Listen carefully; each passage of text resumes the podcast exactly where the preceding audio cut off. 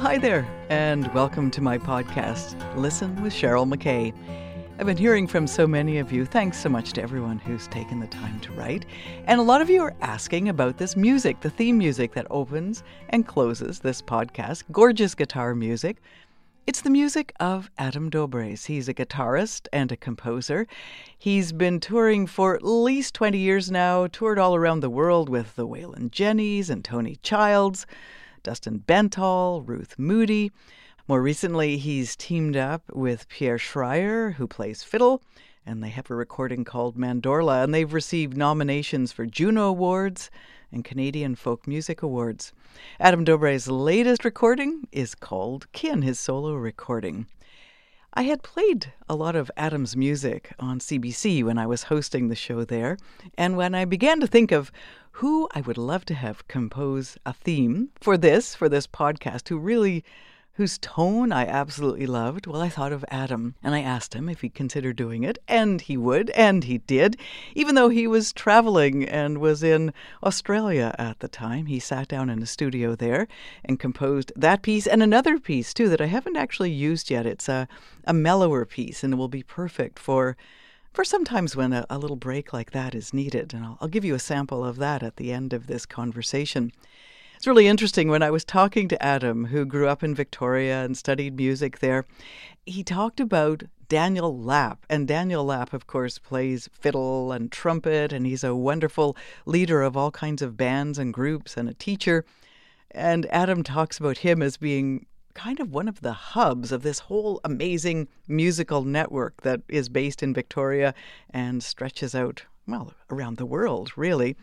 So you might want to have something to make a few notes as Adam goes through this wonderful, I guess, kind of genealogy of musicians. I started my conversation with Adam Dobres by asking him about having music commissioned, about starting out with a request from a person like me to create a piece of music for a particular use. And he talked about how, you know, there's all kinds of different ways it occurs, and this is one.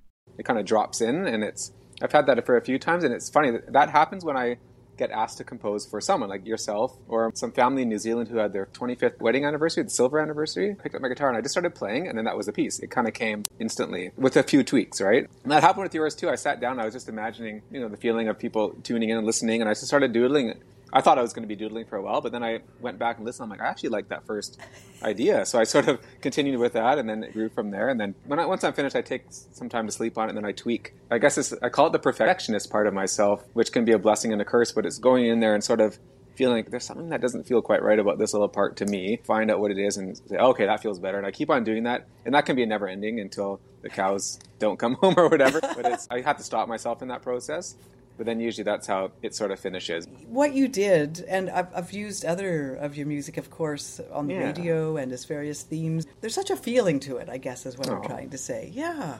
Well, that's very nice.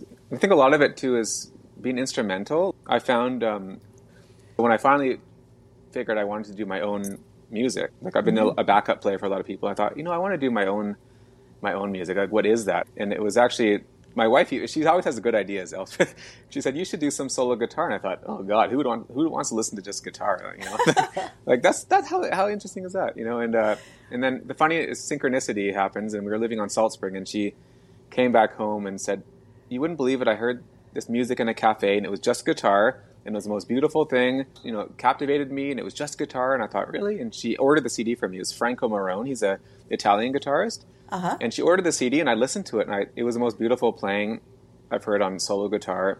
And it literally, I just sat there and listened to just a guitar for an hour, and I thought I loved every minute of it, and it can be interesting. So I, that's when I took on the challenge of trying to write, you know, writing solo guitar, and I had to learn how to play solo guitar through the process of writing it. Oh, yeah. So what it was is I didn't know what like how do I write solo guitar? I have no idea. So that's when it came down to me just sitting on the couch recording myself and what happened is I had ideas when in the very early part of it, but the ideas that I was coming up with, I could sort of see where they were going, but I didn't know how to physically do it yet. It was too complicated for me.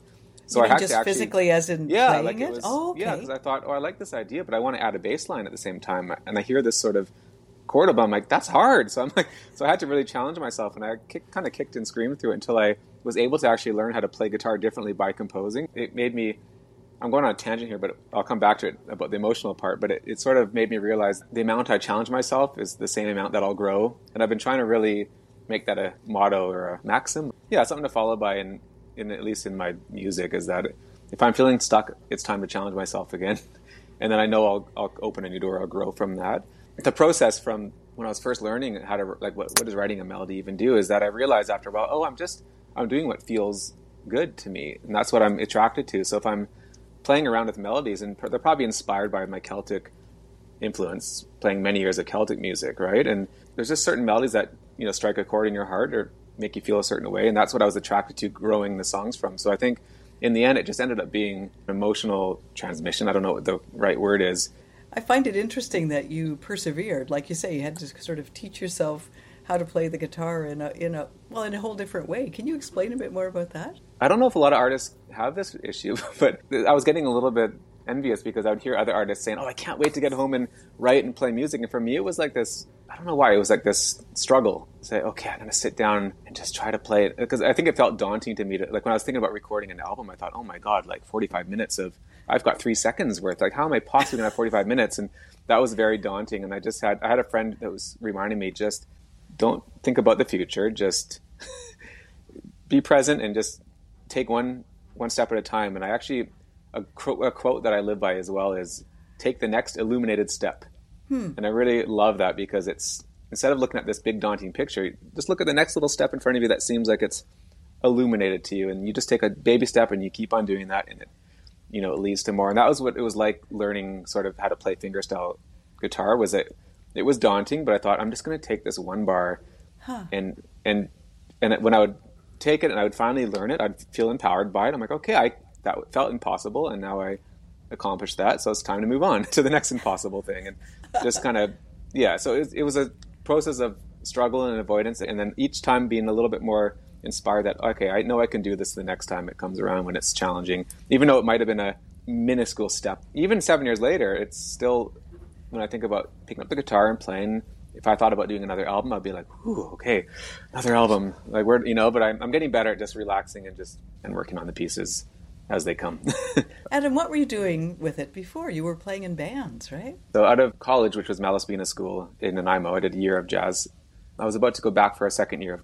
I'm sure you know Oliver Swain very well, that name. Yes. Yes, and he, um, so I knew him a little bit. Like we had played with Tanya Elizabeth. We played a few shows, and I, I should backtrack a bit. Before that, I um, actually started with Daniel Lapp and the fiddle orchestra back in 1995. I met a good friend of mine, Adrian Dolan. I'm sure you know as well, yes. from the Bills and from various other groups.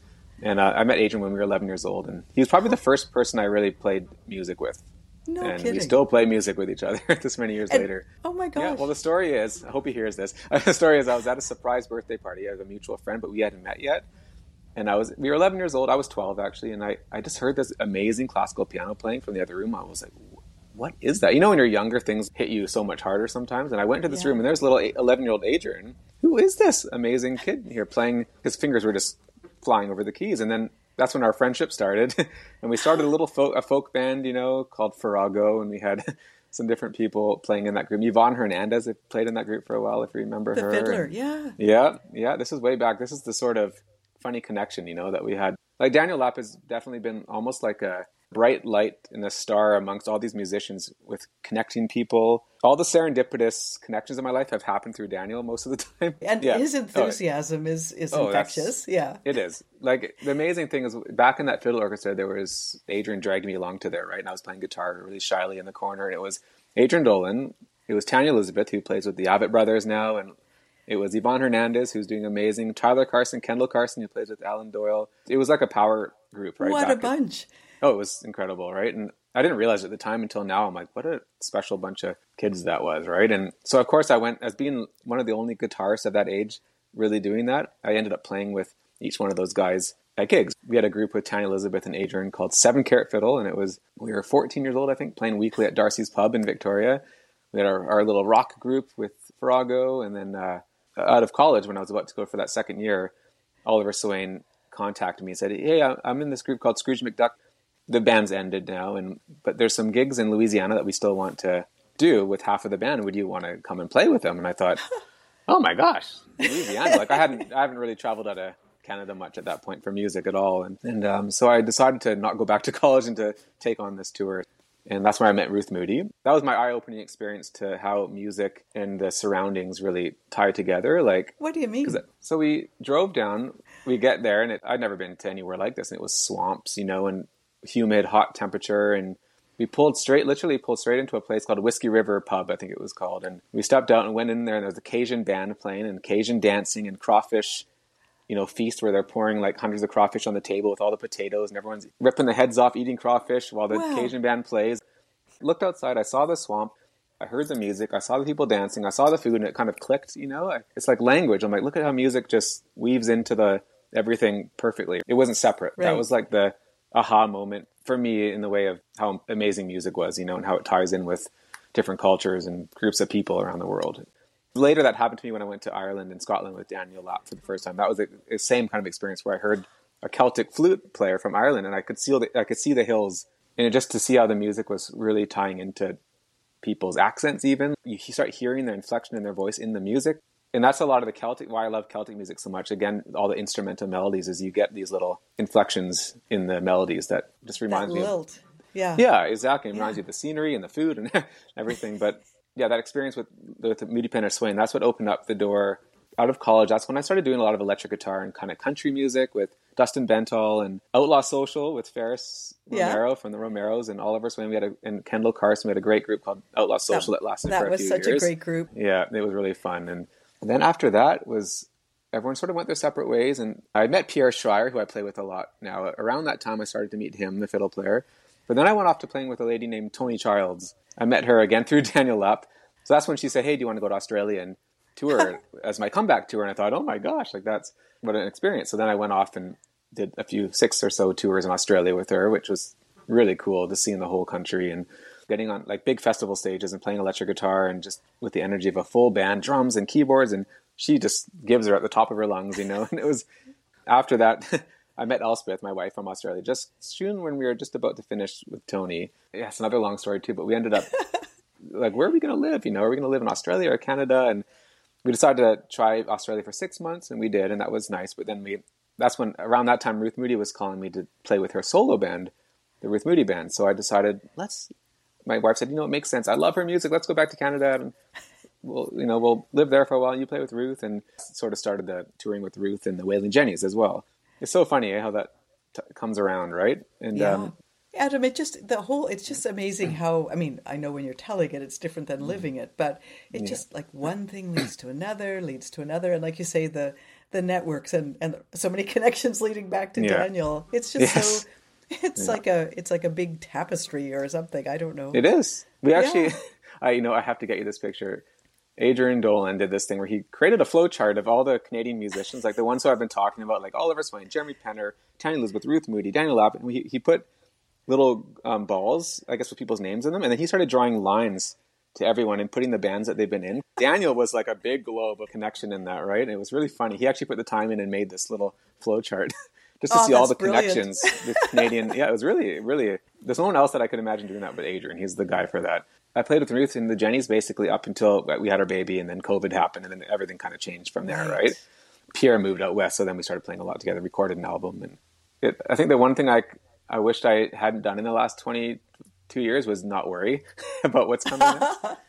I'm sure that's common for people, but I'm like, I could have saved myself a lot of stress just letting go and not worrying and trusting, you know what I mean? Because th- things always, and I don't know if it's because of the energy artists put out that is creative and very malleable, you know, and, and ever changing that it sort of sometimes life happens that way. And just to sort of trust like you're writing a song that the melody's going to come is also trust that life will bring opportunities and doors and closed doors and open doors, right? And you don't have to necessarily yeah.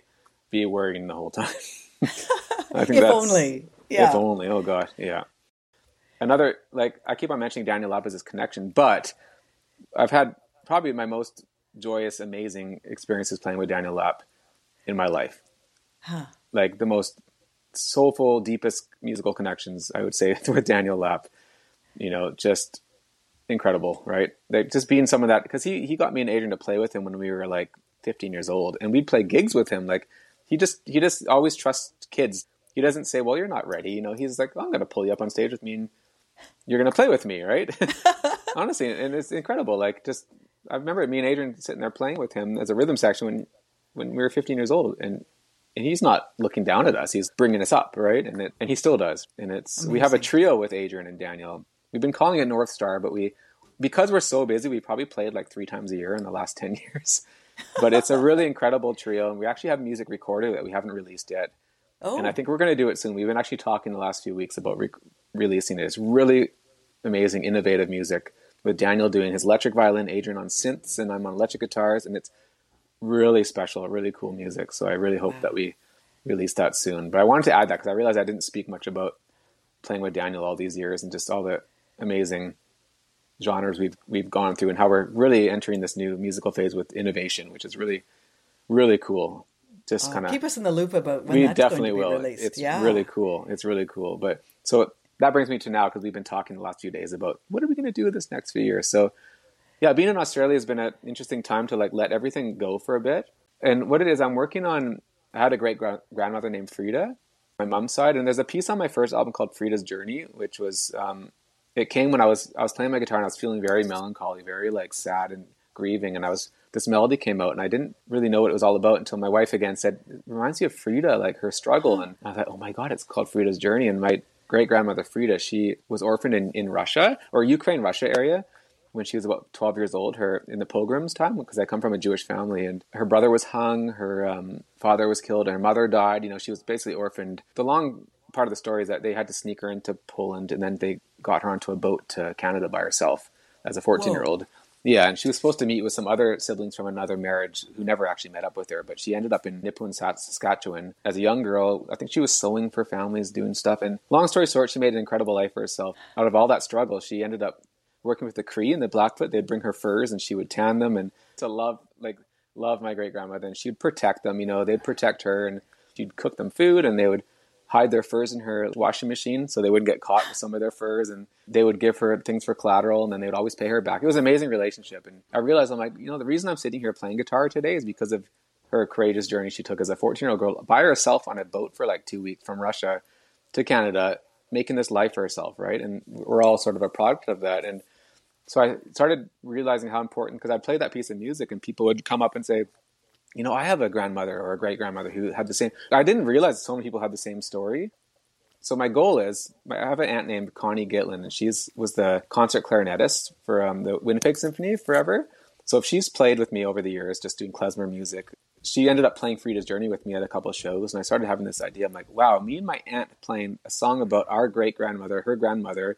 This whole family connection is so it feels so deep and meaningful for me. Like more than anything. Yeah. Yeah. So then I started playing with Pierre, and I just started hearing more instruments. I thought, you know what? And then Pierre's partner Mary played it on trumpet. And I thought, oh my god, I think I want to do like an arrangement for like a chamber ensemble. Then my aunt said, well, if you can come up with twenty to twenty five minutes of this, you could be like a feature at say the, you know the Winnipeg Chamber Ensemble or something like that. You could be a guest.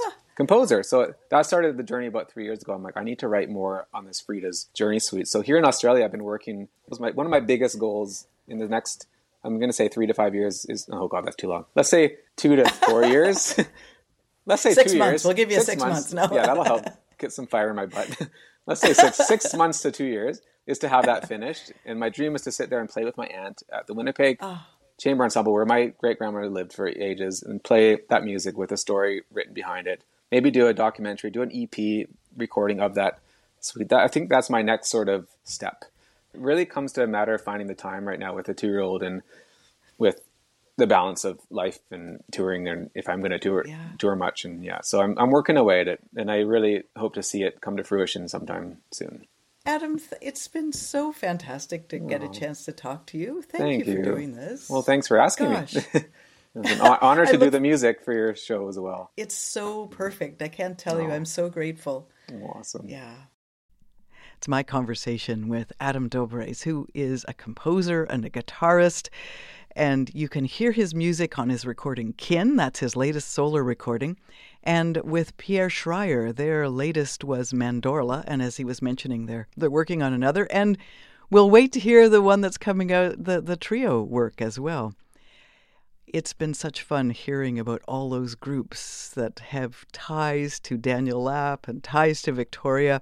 Wonderful listening experience if you just go take your list and uh, go through them and, and give a listen to groups that exist and some that have gone into abeyance in the meantime. Adam Dobres composed the music that opens and closes this podcast. I also asked him for something that was a bit softer, for sometimes when a subject matter requires a bit of a breath afterwards. And he created this one as well. I haven't had a chance to use it yet, but I will. Have a listen.